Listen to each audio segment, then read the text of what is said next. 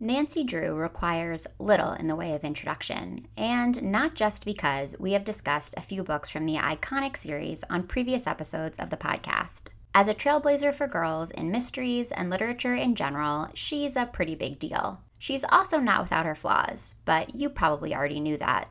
On today's episode, we are once again immersing ourselves in the worlds of Nancy Drew, this time for a discussion about the second book in the series, which is called The Hidden Staircase. We do a pretty thorough plot summary in this conversation, so I'll go ahead and skip my usual rundown of all of the story specifics now to avoid being redundant. Instead, I'll share a preview of some of the other topics we touch on in the discussion you're about to hear. We chat about our early memories of Nancy Drew, the incredible amount of plot the author is able to cram into The Hidden Staircase, the mystery's sense of girl power, Nancy Drew's many talents, and the series' grounding in the Depression era. We also wrestle a bit with this particular mystery's focus on real estate drama and notary publics, as well as the character's habit of frequently stopping right in the middle of the action to grab a snack and do the dishes. I mean, I get it, but it's still pretty hilarious. Today's guest is one of the biggest names I've ever been lucky enough to have on the pod, and I am so thrilled to welcome her. Maureen Johnson is the New York Times and USA Today best-selling author of more than a dozen young adult novels, including the Truly Devious series, the Shades of London series, Sweet Scarlet, and 13 Little Blue Envelopes. Her collaborative books include Ghosts of the Shadow Market with Cassandra Clare, as well as Let It Snow with John Green and Lauren Myracle, which was also a recent hit feature film on Netflix.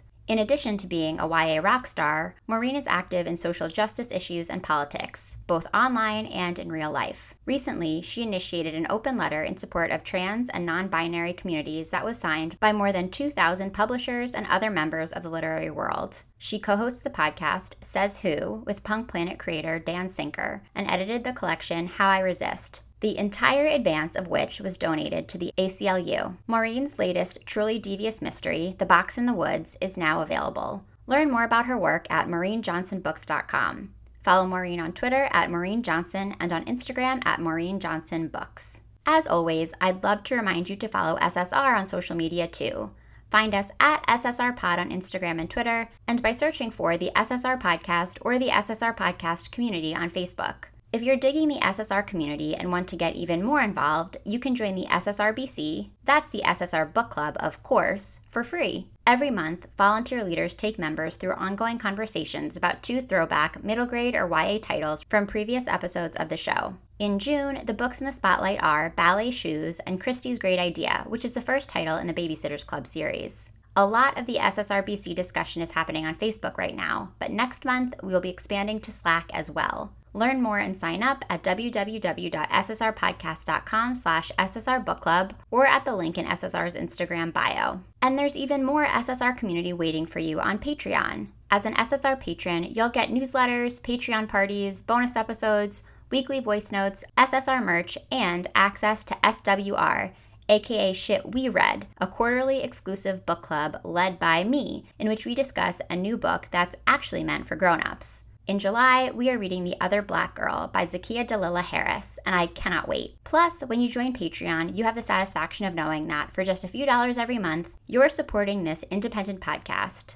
Get all the Patreon details and become a patron at www.patreon.com/ssrpodcast or by visiting www.ssrpodcast and clicking support at the top of the page. If you are already a patron and listening to this episode, I hope you know how much I appreciate you. You can also support SSR by leaving a 5-star rating or review of the show on Apple Podcasts, or by sharing a screenshot of this episode to your Instagram story. Don't forget to tag SSR Pod so I can see. If there are road trips and other travel in your summer plan and you want to stock up on audiobooks, don't forget to check out Libro.fm. Libro.fm lets you support independent bookstores with the purchase of every audiobook, even if you don't have a brick-and-mortar independent bookstore where you live. With Libro.fm, you can support independent booksellers instead of giant corporations when you shop for audiobooks. The audiobooks are exactly the same as the ones you buy from the big guys, and they come at no extra cost. If you're a Libro.fm newbie, you can get a discount on your first audiobook purchase from Libro.fm. Go to Libro.fm, that's Libro.fm, and use code SSRPOD when prompted. You'll get a 2-month audiobook membership for the price of just 1 month. Now let's go to the show. Welcome to the SSR Podcast. You may recognize SSR as an elementary school era abbreviation for silent sustained reading, but if you don't, that's okay. What it stands for here is Shit She Read. Each week, we'll crack the binding on an old school read written for kids or teens and talk about it from a kind of grown-up perspective. We'll obsess over heartthrobs, relive the frustrations of middle school, and say an occasional WTF to a beloved author. If we haven't met yet, I'm your host, Allie Hoff-Kosick, freelance writer, lifelong bookworm, and lover of anything covered in rainbow sprinkles. So find your favorite reading spot and a glass of wine. We're about to revisit some literary throwbacks right here on the SSR Podcast.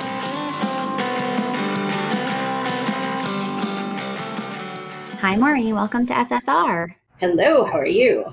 I am great. I'm so happy to have you. We are recording on a Friday afternoon. It's sunny. We're going to talk Nancy Drew. I'm feeling great. How about you? I mean, I'm ready to talk some Nancy because it is not what I remember, or it's exactly what I remember, and I can't tell which.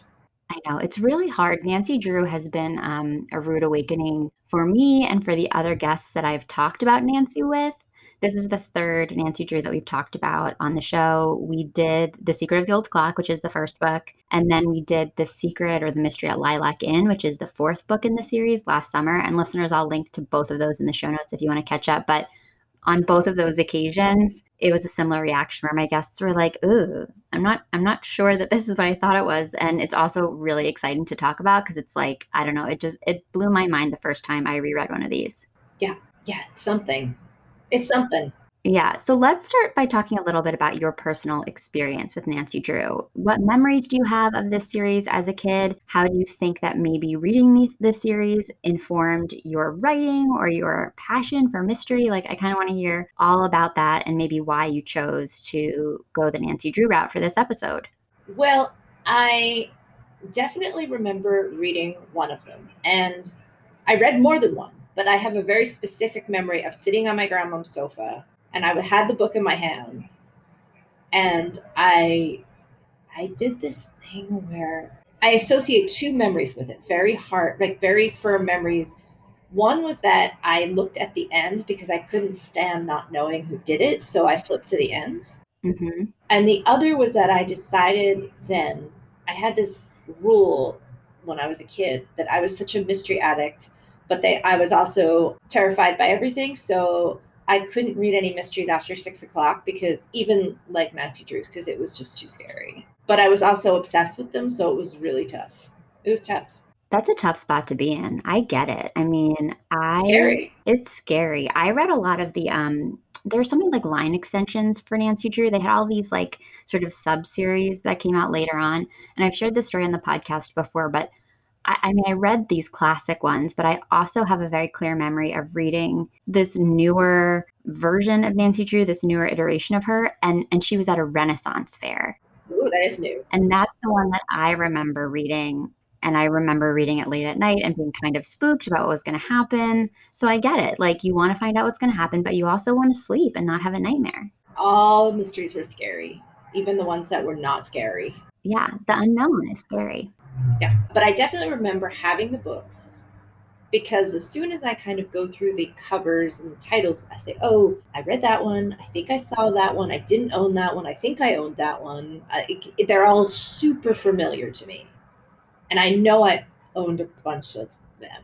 When I say a bunch, I mean 3 or 4 or 5. But I got the others probably from the library. Yeah. Do you remember anything about sort of your relationship with Nancy as a character? It sounds like you read other mysteries. I read a lot of other mysteries. You read a lot of other mysteries. Do you remember? And if you don't, I totally get it because as a reader, you, of course, have read so many things. It's hard to keep track. Do you remember at all, like, maybe what separated Nancy as a character or Nancy Drew as a series from the other characters and books you were reading in this genre as a kid? What separates her is that I have zero memory of her. She seems remarkably unmemorable. Yeah. I have very vivid memories of other characters, but I can't tell you anything about Nancy Drew, except that the books existed and what the spines looked like and that I read them and they had really good titles and they sounded really spooky. But aside from that, I was like, I don't really know. And when I read this, I got it. I was like, oh, I see. She's hard to, I don't know. I guess we just need to discuss some Nancy here because it's tough. Yeah. we just got to get into it. So for context, listeners, this is the second book in the series. It's called The Hidden Staircase. It was originally published in 1930, and then it was rewritten in 1959. I've spoken about this on some of the other Nancy Drew episodes, but the first batch of Nancy Drew books started publishing in 1930, and then nearly 30 years later, they rewrote all of the ones that had already been published. In that process, they made Nancy older, and they also dialed back the racism and the violence in the original books. So I don't remember exactly how many were rewritten, but in the process of like continuing to also write new titles, they also re-edited all of these old ones. And that effort was led by Edward Stratemeyer's daughter. And Edward Stratemeyer, of course, was the sort of the... he started the Stratemeyer Syndicate. He kind of invented the idea of book packaging. He came up with Hardy Boys and Nancy Drew, and he's sort of like where all of this started. Carolyn Keene, for those who don't know, was not a real person. These books were ghostwritten by several women, starting with a woman named Mildred Wirt Benson, who did write The Hidden Staircase, who is apparently on record as saying that this was her favorite of the Nancy Drew books that she ever wrote. So that's kind of interesting. And I also found somewhere, and I don't have any stats on this, but I saw online somewhere that like this is the fan favorite, which I thought was interesting because I don't remember reading this one. And I did read a lot of the Nancy Drew books. So I would have thought maybe the first book in the series would be the fan favorite. What were your expectations like going into this read? Did you have any, or were you kind of just like ready to see what all of the fuss was about Nancy since you didn't remember her? I just wanted to, I really didn't have any. I genuinely could not remember anything except those kind of external memories. But I had zero memories about the stories themselves, except a kind of vague, and I think all of my memories are actually just the covers somehow entwined in my imagination as being the story, like her sitting there with a clock, like a field, she's in a field with a clock, and I don't know why, but that's a thing, and she's in the dark, and she's in like a basement or something. It just something very vague. Yeah. Well, I do feel like inevitably these conversations about the Nancy Drew books tend to just turn into conversations about like Nancy and what she represents. And I found some really interesting articles about that. So I think we'll probably end up going down that road. And I'd love to start with your first impressions of Nancy, meeting her again as an adult. We meet her. She finds out that her father might be in grave danger from someone named Nathan Gomber. Weirdly, I discovered that in the 1930 edition, Nathan Gomber was named Nathan... His last name was one letter different. His last name was Nathan Gombett with a T. And then when they rewrote it in 1959, they changed the T to an R, which seems like a really random, like bizarre choice to make. But there's your fun fact. She's driving around in her car. She's talking to her friend Helen. What were your first impressions getting reacquainted with her? Well, first of all, how old was she in the 30s? Was she about 16 or so? She was too young to drive. I remember that. I can't remember exactly how old she was, but in this new version, she's 18. And I remember I've read a bunch of articles about like the decision to age her up. They wanted her to have more agency. And the big thing was like the symbolism of the car and her being able to have independence and also like the ability to not have to go to school. Like that was a big part of it. So she was in school and not old enough to drive originally. I get those struggles. I mean, I've run into them myself. So, I mean, what I will say is that this book does not mess around in terms of getting you into it. Mm-hmm. She's sitting there, the phone rings, she runs up, she answers the phone, and I just want to read the first line, the first two lines. Is that okay? Please. Nancy Drew began peeling off her garden gloves as she ran up the porch steps into the hall to answer the ringing telephone. She picked it up and said, "Hello." I mean, that's a good opener, Nancy. I mean, were you wearing garden gloves right before we started recording? Did you have to take them off, or I just wanted to find out? It's just that I think that you have to have a separate, like a line that's like, she picked it up and she said, "Hello," as opposed to like, she picked you up and said, "I'm a collection of lamps," or like something crazy. It's just she picked it up and said hello. And then, "Hi, Nancy, this is Helen." Although Helen Corning was nearly 3 years older than Nancy, the two girls were close friends. "Are you tied up on a case?" Ellen asked. "No, what's up? A mystery?" "Yes, a haunted house." Boom, we're there. We're just there. Yeah. Also, Helen, amazingly, you can be 18 and 21 and be friends. Yeah. There's a lot of life lived between 18 and 21. That's a good point. I mean, clearly, because we're about to meet some gentlemen callers very soon. Mm-hmm. So within a page, Nancy's on the case of this haunted mansion. And then literally, okay, I'm looking at an electronic page. By the end of the page in the electronic version of the book, a bad guy appears. It is astonishingly quick. Yeah, she gets you right in there, which I do like. I also wanted to point out, because I also like that conversation where Helen was like, are you on a case? And as a reminder, listeners, this is not book 18 in the series. She has completed successfully one mystery, which is look, I'm really happy for her. She's a great detective in that single mystery. But I do love the fact that all it took was The Secret of the Old Clock, and her friends just assume that she's always going to be on a mystery. Like, it happens that quick. Yeah.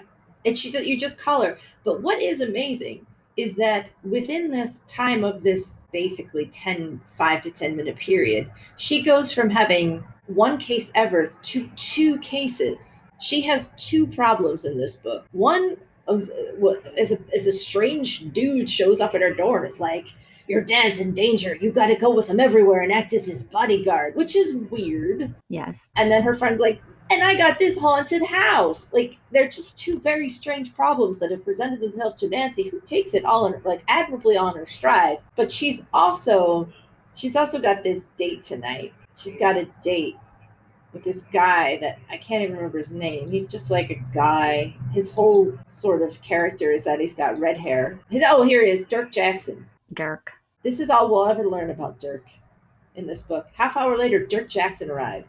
Nancy and the red-haired former high school tennis champion drove to pick up another couple and attend an amateur play and dance given by the local theater group. Nancy thoroughly enjoyed herself and was sorry when the affair ended. Then she goes home.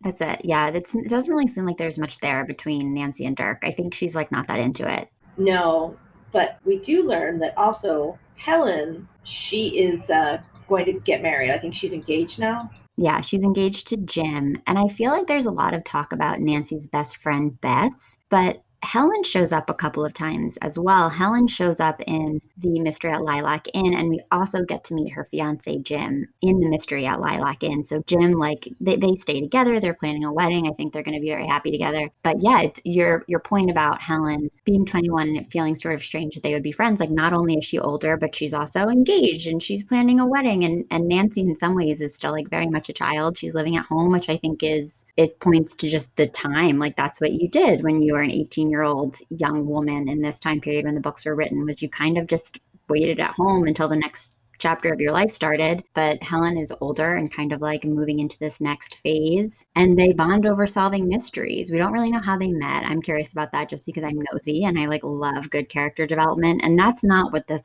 series is about. This series is not for the series is not for me. It's not for a girl who wants to know like how you met, what your father and mother like to eat for dinner, how they met, you know, how you came to be who you are. It's about being smack right in the middle of the action on page 2, as you said, and just kind of like not caring that much about all of these other details about the characters. I think it's very much like a training ground for kids who are going to grow up to be very like plot-driven, plot-loving readers.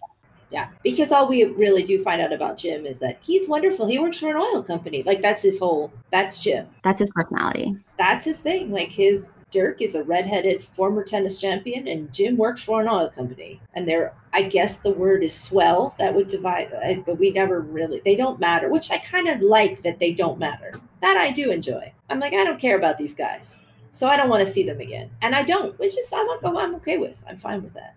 Yeah, this book is interesting that I do feel like there's this sense of it being a very like female driven plot. Like, we have Helen, we have Nancy, of course, and then we have Helen's two relatives who live in the mansion where they're going to find the hidden staircase, Flora and Rosemary. They're Helen's like older relatives, and they call Nancy in to help. And I kind of love that like she was their first idea. Like, they didn't immediately go and find men to help them. They were like, oh, we need to get Nancy Drew on the case. So I thought that was kind of cool. It's neat that they're kind of trying to protect each other Of course, in the end, Nancy goes to the police, which she does quite a lot in this series. And that's something that I find really interesting in 2021, just how comfortable she is, how quick she is to assume that they're going to be on her side, and how quick they are to always be on her side. Yeah, they're fine with it. Yeah, they're like, oh, hey, what's up? They're immediately like on a first name basis. They patch her through to the captain, like on her second call there, which I think is just really interesting. But yeah, I do think that in my opinion, relative to the other Nancy Drew books that I've reread for the podcast,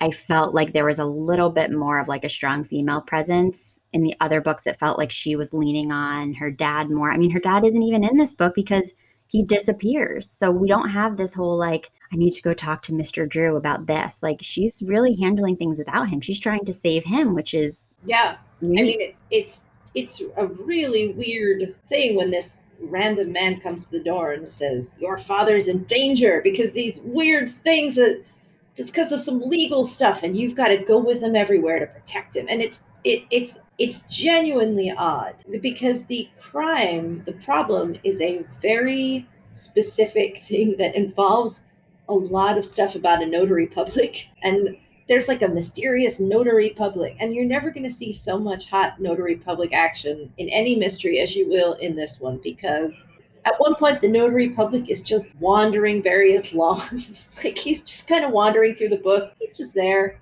He wanders from house to house. But Nathan Gomber wants to enlist Nancy as the bodyguard of her own father, which she does pretty well when she knocks him out of the way of a truck pretty early on. Yeah, I will say that all of this sort of like real estate business drama was really confusing to me, even as an adult. Couldn't make head or hair of it. I had no idea what was going on for a lot of this book, because it just felt like there was this series of like middle-aged white men who seemed to play various roles in like a local real estate company. They were cheating each other in some ways. Like, I didn't really know what actually had gone on. And maybe it's because I'm a renter. I don't know. Like, I've never bought a house. But even after like reviewing my notes, going back through the book and like trying to make sense of it, it really didn't make sense to me. It almost felt as though the person writing it, and this is of course like no shade to Mildred Wirt Benson, who is an incredible like literary figure and who only made $125 for each of these books and no royalties, by the way. I don't want to insult her, but it did sort of feel like maybe she wasn't quite sure what was going on. There was no internet. Like, it's pretty good. I mean, I think there's a reason that there's no notary public subplot in the movie Chinatown, for instance. Like, this is a property crime. Yeah. The basis of this is here it is. So it has something to do with the railroad is trying to buy some property, and Mr. Drew has represented, I believe, the railroad, yes, to buy the property. And okay, here he says it. I will admit there is a bit of a muddle about the railroad bridge, Mr. Drew began. What happened was that the lawyer who went to get Willie Wharton's signature was very ill at the time. Unfortunately, he failed to have the signature witnessed or have the attached certificate of acknowledgement executed. The poor man passed away a few hours later, and the other railroad lawyers failed to notice that the signature hadn't been witnessed by or the certificate notarized, Nancy asked. Not right away. The matter did come to light until the man's widow turned her briefcase over to the railroad. It goes on and on. Like, Nancy is immediately like on the notary thing. She's like, are you telling me that no one noticed that there was no notary? She has there are a couple things that they love in this book. They love a canned good, they love a notary, and the canned good thing I feel like I have to get into at some point later on, because there's a lot of canned goods, a lot of very detailed discussions of what everybody's eating. Yes. A lot of things that are punctuated by, like, really critical scenes are punctuated by things like testing the potatoes to see if they're done yet, or it's a lot of it. Happens a lot. Okay, so as far as the real estate thing goes, I have a few thoughts. So the first is that it shocks me that the expectation is that like young people would understand some of this, and kids love notary publics. Yeah, I guess I was like, I was just not cool because I didn't think about notary publics very much. And that was clearly like my loss as a child. Right. And I regret it now. So I do think it's interesting to think about the fact that like I, as a child, read this and probably I didn't think it was important. So I just kept reading, and it was one of those things where I was like, I don't really care. I just want to find the ghost. Who cares about this real estate stuff? But to your point about just this idea that like Nancy immediately understands what's wrong in this situation, and she's like concerned about the lack of a notary. I found this really interesting essay on crime reads called A Cultural History of Nancy Drew, and I'll include the link in the show notes for the episode for those who want to check it out. But this is maybe my new favorite article that I found about Nancy Drew, and I just wanted to share one line from it that kind of speaks to this idea that Nancy like somehow manages to be everything. Like she is so multi-talented and she can figure out how to do so many different things. The article says, the original novels offered to their readers a woman whose skills multiplied in each installment to the point where she became a young woman truly capable of anything. In this way, it becomes hard to see Nancy as a single woman, so much as an embodiment of many different women, rather like Barbie, who is simultaneously a fashion model, a veterinarian, a paleontologist, a horseback rider, a babysitter, an actress, a flight attendant, a gymnast, a photojournalist, Katniss Everdeen, and a mermaid, depending on which packaging she lives in.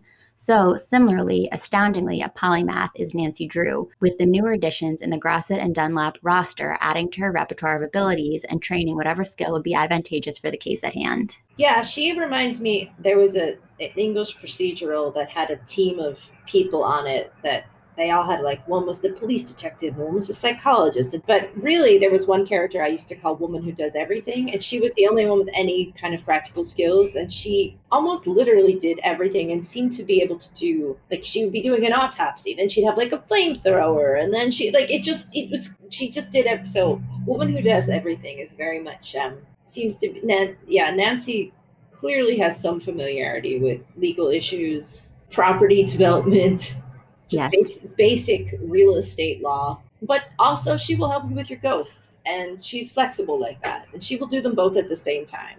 And look good doing it, obviously. Yeah, she is no, like, they're like, we got ghosts in our house, it's a real problem. She's like, I'm on it. Also, I gotta help my dad because nobody notarized this thing, but obviously we're going to have a lot of canned goods first. I really am obsessed with how many times they stop and eat lunch or do the dishes. Like, there's a lot of breaking the action to do the dishes. Yeah, that kind of speaks to this other line of thinking that I was reading about, which is the fact that this series has its roots in the 30s, and this idea that, like, so much of the world that Nancy lives in, except for, like, Nancy herself, is very much, like, steeped in the Depression and, like, the scarcity mindset and this idea of, like, bootstrapping and, like, how everybody has a role to play and, like, anybody who's able-bodied should be contributing. Even if you're 18 and have no, like, training, you can be a detective and you can save the world. And so I wonder, now that you're mentioning this thing about, like, canned goods and, like, testing the potatoes and just being, like, very deliberate about those kinds of things, I wonder if that's related to those kinds of mindsets at all. If this version is rewritten in the 50s, it really struck me more. The canned goods were very fashionable, actually. In the 50s. Yeah. It was like things that were kind of new, like consumer goods, like these awesome peas and just what you kind of imagine of a 50s commercial. I think what's weirder about it is how often the writer breaks the action in a way. Like, here's one example. So they're talking about how there's all these ghosts and they've just realized there's two ghosts. And Nancy says, the question is, are the two ghosts in cahoots, or is it possible there was only one? He could have disappeared from Miss Flower's room without our seeing him and somehow hurried to the first floor and let himself out the front door when we were upstairs. I'm convinced that there's at least one secret entrance into this house, and maybe more. I think our next step should be to try to find it or them. We better wash the luncheon dishes first, Aunt Rosemary suggested. And so she and the girls worked and discussed the mystery. Like, they just, it's totally unnecessary to stop. Mm-hmm. Like, they could just keep going. Everybody's like, Bub will just stop here for one sentence and do all the dishes for no reason. Like, it's not necessary. You could just cut it out because the action just continues. It's really just a blip, and I don't know why it's there, and it's just bugging me because it keeps happening. There's a lot of external, like, gratuitous reasoning when we just want to see what she's going to do. Yeah, but it just breaks. It just keeps breaks, and they also tend to forget a lot about the mansion being haunted. With a page later, Aunt Rosemary and the girls are cooking the meal, which is, Helen has a weird line. She goes, steak and French fried potatoes, fresh peas and yummy floating island for dessert, said Helen. I can hardly wait. Fruit cup first, Aunt Rosemary announced. Yeah, I loved Fruit Cup first. I that line sticks out to me. I'm going to start working that into my my daily vocabulary, just being like, we should have a fruit cup first. And it's definitely coming out of the can. It's got that kind of maraschino cherry in it. Mm-hmm. It's shiny. It's really shiny. Oh, it's got that kind. It's in that kind of syrup. No one knows, but it's real thick.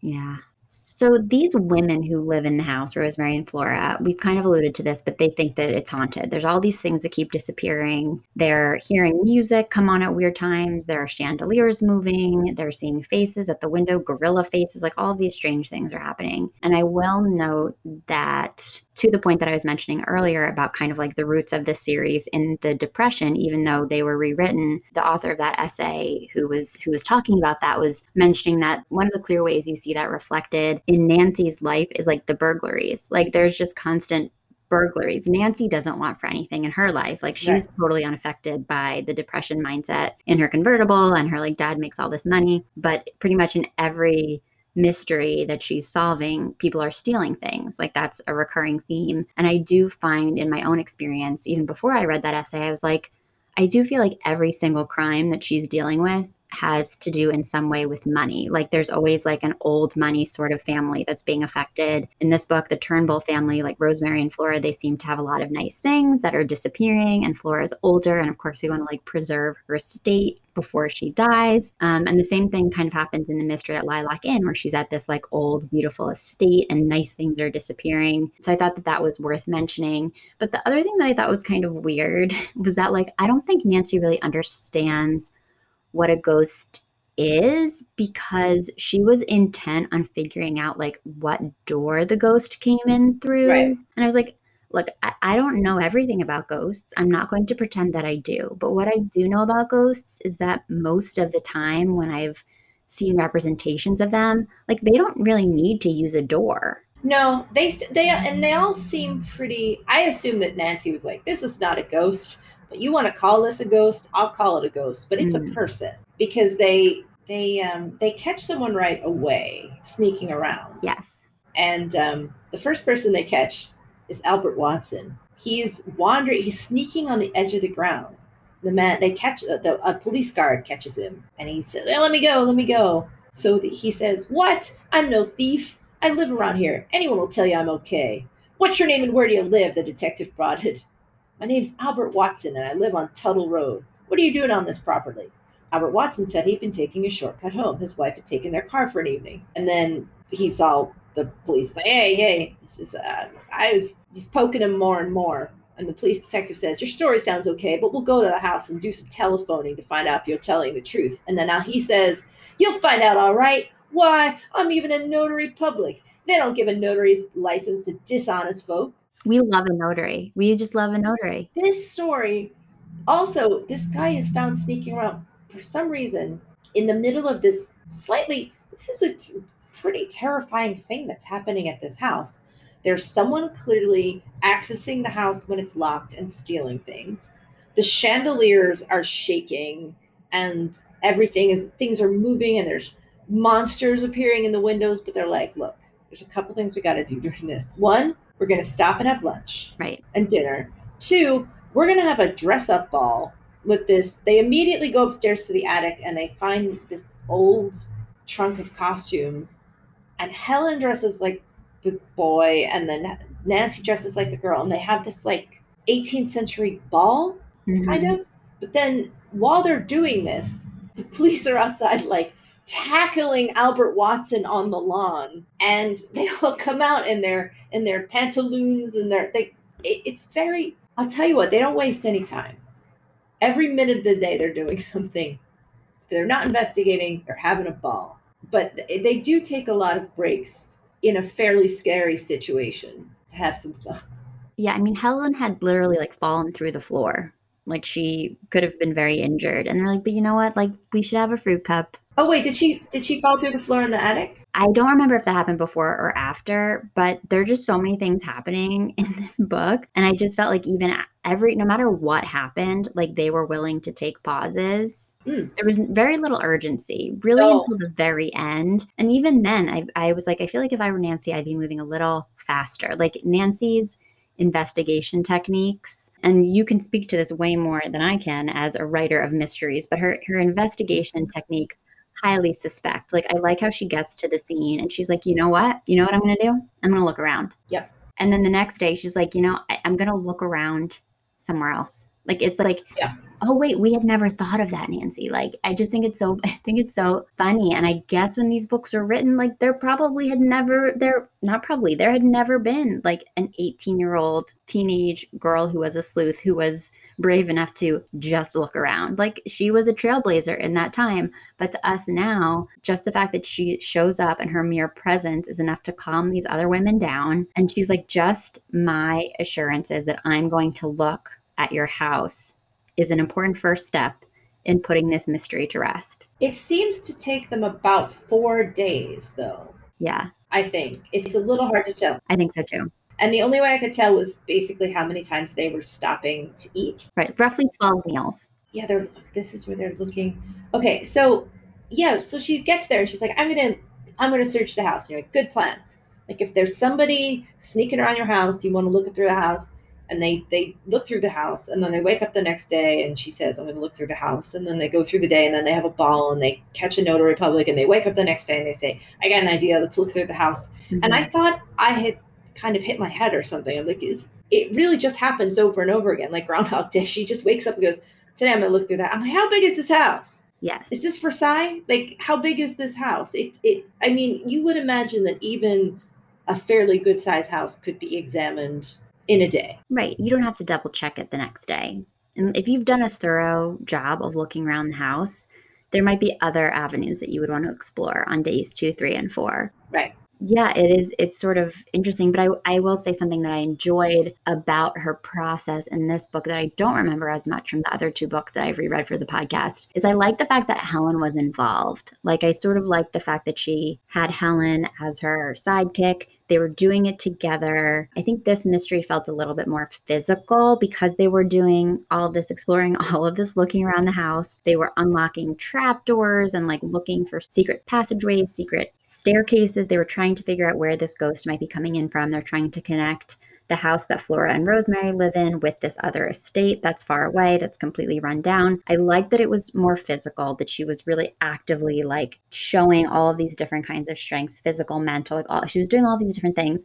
And she had her friend with her, because I think in the first book, it was very much like her on her own, which is cool, like love an independent sleuth, but it was kind of neat to see her like also interacting with her friend and letting her help and like watching their relationship, even though there's not much depth there, obviously, because we are talking about Nancy Drew. I still thought it was neat that like they were in it together, like they found this trapdoor and they worked together to unlock it using a button hook, which I thought was really interesting because it's sort of this like, I don't know, this like old fashioned, almost feminine leaning tool that ladies used to use to put their gloves on. Like they together as these two young women figured out that was a good way to open a trapdoor, which I don't think that two men maybe would have figured out as quickly as they did. So as much as I was so sick of her looking around the house, there were parts of those looking around the house scenes where I feel like at least we got to see them working together and Helen also contributing a little bit. Yeah,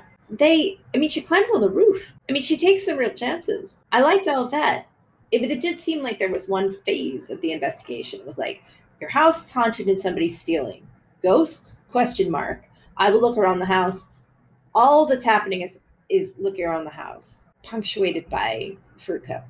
In the middle of this, so her father, early on, right before this all started, a mysterious man had shown up at their house and said, your father's in trouble. You got to bodyguard him. And then that very night, he almost gets run over by a truck, and Nancy like shoves him out of the way. And Dad's like, oh, isn't that weird how that truck almost hit us? And she's like, I think it has something to do with that guy that came by earlier that says someone's going to try to kill you. And he's like, I don't know, maybe. Who knows? But I got to take a train to Chicago for some reason. And I never could figure out why. But then like he's taking a train to Chicago. This all has to do with the property matter. So Mr. Drew is both going to Chicago, but he's also going to drive back and visit Nancy, but he never shows up. And I couldn't follow this. So she says, like, so her father had taken the train home and probably had reached the Clifton station. Next, she must find out what had happened to him after that. And she kind of doesn't. And then she thinks that he's kidnapped. Yes. So I feel like the mystery is moving pretty slow to this point, and then all of a sudden so many things are happening that I too was a little confused, because it's like, not only are we now not as focused on the ghost, we're focused on Mr. Drew, but also it's very unclear what's happened to him. As far as I can tell from my review of my notes before you and I spoke today, she thought that there was a false telegram, there was a fake telegram that came through that made her think that she could go pick him up. But then their housekeeper, Hannah, speaks to her and is like, oh, that telegram must have been a hoax. That must not have been your father. I don't know where he is. Something happened. So I think that was one of their clues that something had gone wrong with his plan. And then she goes to the station and she meets this driver named Harry, who says that he drove a man who matched Mr. Drew's description, because of course Nancy's walking around and just chatting with people, she just makes herself at home wherever she is, which I have to say I admire. And he says that he recognizes this description, and at first he says he doesn't know anything about what happened to him, he's totally innocent, he just saw him, he happened to be there. And then after very little negotiating with him later on, once she realizes that she really needs to get to the bottom of this, he cracks. He admits. So I pulled out the quotes of what he said, because she really, again, is, in addition to being a ghost hunter and a property rights expert, she also is a master negotiator.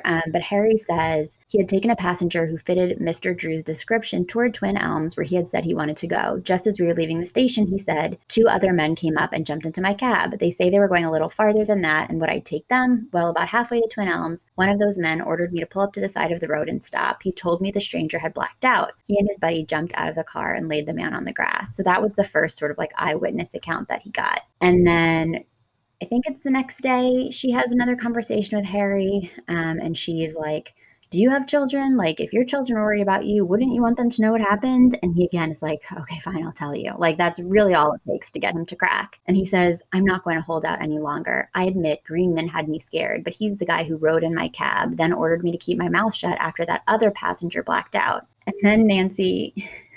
Again, she's just so quick. She says, maybe you're afraid you'll receive the death sentence for helping to kidnap my father, but if you didn't realize the seriousness of the whole thing, the complaint against you may turn out just to be conspiracy. And he says, you've got me exactly right, miss. I had almost nothing to do with taking your father away. The guy I was with, he's the old timer. He's got a long prison record. I haven't. Honestly, miss, this is my first offense. So I'm still a little bit confused about the mechanics of what exactly happened with Harry, other than the fact that these 2 other men got in the car with Carson Drew, gave him something so that he would pass out. They pulled him out of the car, and then they proceeded to take him to this other mansion where they literally put him in a windowless room without food, really, just enough food to keep him alive, which he recovers from very quickly, by the way, at the end of the book. But he's fine. Yeah. I had to pull it out because it made me laugh so much. It says, the lawyer's robust health and sturdy constitution had stood him in good stead. He recovered with amazing rapidity from his ordeal and listened in rapt attention as one after another of those in the room related the events of the past few days. And I'm like, if you guys could relate them back to me so that I can understand them more clearly, that would be great, because a lot happened in 20 pages. But I really was impressed by how quickly Nancy was able to reason with Harry and to get this information out of him. There are basically 2 things. So imagine the haunted house plot is this kind of wide, slow-moving boat. Yeah. It's we're going to search the house. Search the house. It's just, you can just see it drifting on the horizon. And every time you look, it seems to be largely the same place, but you're seeing it from a distance. You're it must be moving. It looks like it's in, it just kind of drifts. And then there's this weird that just spins in. It's like a fly, and it's and there's a notary public, and there's property. Hey, there's a truck, and there's a man at the door, and he's gonna kill you. And then he's kidnapping, and there's a guy and a taxi driver, and none of it. You can't follow it. It makes no. And then you're looking at the boat again, and then and the 2 are so totally different. Speed-wise, totally everything, that the slowness of the one is slightly incomprehensible and the speed of the other is completely incomprehensible. Mm-hmm. It reminded me a little bit of the first scene of Flowers in the Attic by V.C. Andrews, where you find out that the father has died in the world's most improbable accident that just keeps going and going. Like, the car was run up against the road, but he would have been fine, but then it exploded and he would have been fine. And then a truck came full of oil and he would have been fine, but then like a truck full of fire came, and it just kind of keeps building and building and building and doesn't make a ton of sense. I feel like I'm being hard on it. It's just these two things are kind of clashing together. And then they go back to the haunted house and the ceiling falls in pretty much instantly. Yeah, it just feels disjointed. And the more you describe this very helpful boat metaphor, actually, I think that captures it really well. It just feels disjointed. I wanted to feel like I had more footing in one of the two mysteries, and I didn't really feel like I was grounded in either. And I wanted to understand, especially because I know, and I could tell, I was like, I think Nancy's doing some really cool stuff here, like potentially cooler stuff than she's done in the other two books that I've read for the podcast. And I wanted to be able to appreciate them. I wanted to appreciate that she was, again, doing this very physical, brave work in the haunted house, and this really challenging, negotiating work and understanding a lot of things about real estate in this other very slow moving plot. But I didn't get either side of it really. And what we really learn at the end, I think, is that Nathan Gomber is pretty much behind all of it to some degree. Willie Wharton, who we were introduced to at the beginning, they discover him in the other estate. And what I'm still wondering is I still don't understand why Nathan Gomber was so mad. Who has the time to be that angry to hatch this whole plot? I mean, I know that he was upset on behalf of his clients because of the whole railroad bridge situation, but it seems like he went to a lot of trouble. Also, Nancy gets involved. The fact that Nancy is the common denominator in this is a coincidence. Nathan Gomber he's got this he's doing this separate thing over at this mansion. And then he comes to the door and is like, you better protect your, I don't know why he goes to the door. Plot-wise, to say you got to protect your father, and I didn't bother to go back to try to figure it out. I'm I don't know why he does it. But then Nancy, totally separately, has gotten this call from Helen, and Helen's like, "You got to come over. We got ghosts." And she's like, "I got two things to do: keep my dad from being killed, and find some ghosts." And they both happened at the same time. I wonder if these things will be interconnected, and they are. But you can tell that. Okay, what I do like about this, in terms of the time period, is that. If you felt like you wanted a book with some action in it and you wanted to feel like things were happening, you can't fault this for things happening. That's true. There's constantly something, some of it's repetitive and some of it makes no sense. But I think you could kind of go okay, it's just stuff happening constantly. Whether or not you're searching all the time or there's a complicated real estate crime, there's always something happening. And then if there's nothing happening, then the ceiling falls in or you have some fruit cup. I don't know why the ceiling falls in.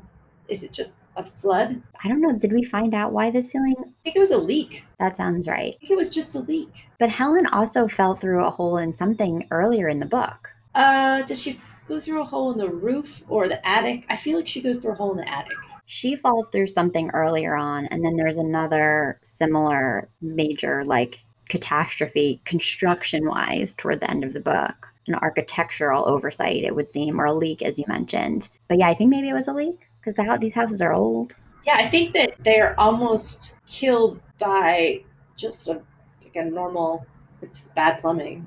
Nancy probably could have done the plumbing herself. She probably could have done the opportunity. I'd love your thoughts, sort of reflecting on this conversation as we start to wind it down. Do you have any thoughts coming back to this book? And I know we've kind of talked about mismatched expectations or not having any expectations. Do you have any thoughts after reading this as an adult as to why she is such an enduring character? Because there's so much out there about how great she is, but there's also a lot out there about how problematic these books are and how they are just loaded with white privilege. And there's so many issues with this series and even with Nancy as a character. And she endures, and she has been referenced by so many, especially female powerhouses, as an inspiration for their work. And especially given what you do, I'm wondering if you have any thoughts about why she endures, even though we can read her in 2021 and realize that maybe she's not exactly what we thought that she was when we were kids. Not everything holds up. Yeah. The past is the past. And when you read any old book, they're of their own time, and there's going to be stuff that is very weird. You're this would not work now. But that's the nature of time and writing. I think that why she's noticed by so many or referenced by so many is simply that she is the girl detective. And she's sort of the only one. I mean, the only other, there are some that appear, like Miss Marple is one of the only other. There's a few, I guess, there's a few examples in, say, classic mysteries of women doing detection work. Like, you can count them almost on one hand. The idea that somebody was writing something for girls that wasn't simply, she was going to marry a nut Jim who worked for the oil company. You know, it's mentioned, but it doesn't matter. The fact that she's doing stuff and she's useful, that's, I think, the whole, I think that's sort of the beginning and the end of it. That you know, it's just, we add, hey, this one's a girl. I think that's it. Yeah. Yeah, I think that's a good point. And you use the phrase hold up. And I always ask my guests at the end of every episode if on the whole, they feel that the book we've talked about holds up to their memories of it as a kid or their memories of it from when they read it when they were younger. What are your thoughts on that? Would you say that this does not hold up? I mean, it holds up to my memory in that I can't really remember much about it. But I remembered something that was sort of like this that I think I probably thought was really sophisticated. Probably because it had things in it like real estate crime that I was like, oh, that's very adult. And I'm an adult reading going, oh, I don't really understand what's going on here. So sometimes things that just read as confusing to you as you're a kid, you're like, I'm going to learn about that when I grow up. And as later on, you're like, it just doesn't really make a ton of sense. But it's fine. Like, I get it. There was a property crime. But also when you don't write about, if you're writing mysteries and you don't write about murder, you have to try to up the stakes as much as you can. And you could tell where the limits are with this, the limit of where the limit of danger is. And you can tell they're trying to work up to it. There's a kidnapping. There's a fairly violent kidnapping, and there's people sneaking through the walls, which is scary. The idea of somebody living in your walls is one of the scariest things there is. And there's also a historical crime in this. You could tell that they're really trying to ramp up the scary danger aspect as much as they can, which I appreciate. Yeah, I think that's a really good point about the stakes. And I also love what you said about like when you read something as a kid and you don't get it, you just assume that you'll figure it out someday and you don't care. And I think that explains a lot of... Yeah, you're just like, oh, I'm just a kid. I don't know nothing about property law. Yeah. Then you're an adult, you're like, I don't really know what's happening either, kid. I don't know what Gomper is doing. Yeah, I don't know that we'll ever figure it out, but I really appreciate that you read this book with me and that you talked it through with me. Other than The Hidden Staircase, what have you been reading lately that you would recommend to our listeners? Oh boy, I've been rereading a lot of stuff recently. One of the new books I've read is called Ace of Spades, which is coming out in June, and that's a new mystery, which I liked a lot. But I'm kind of about to start a new book, which means I'm resetting my whole reading list. It's a whole thing where I kind of go through and kind of pick out the new, yeah, it's a new project, new reading list. That's exciting.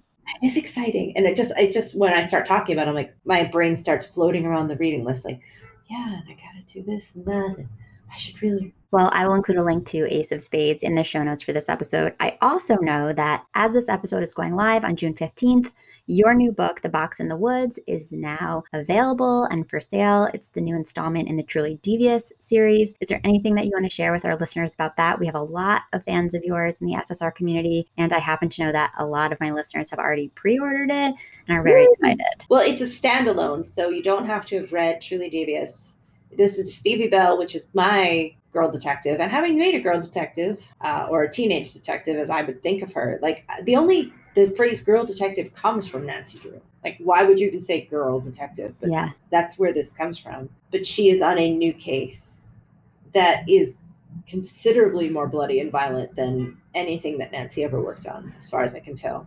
But it involves her trying to solve a cold case from 1978 in which 4 camp counselors were murdered and their bodies were found in a box in the woods. And she travels to the town of Barlow Corners, where the camp is located, with some of her friends from Ellingham Academy. And it's got a lot more grisly detail than The Hidden Staircase. Nancy Drew walked so that your characters could run. I'll take that.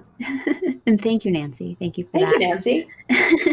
Thank you, Helen. Listeners, go check out the new book. Maureen, it was such a treat to talk with you and to navigate this fascinating, weird property law world of Nancy Drew, and some ghosts thrown in there. And I just really appreciate your time. Thank you so much for having me. And remember, they don't just let anyone be a notary public. No, and remember to eat your fruit cup first, because that's really important. I think they probably do let anybody be a notary public.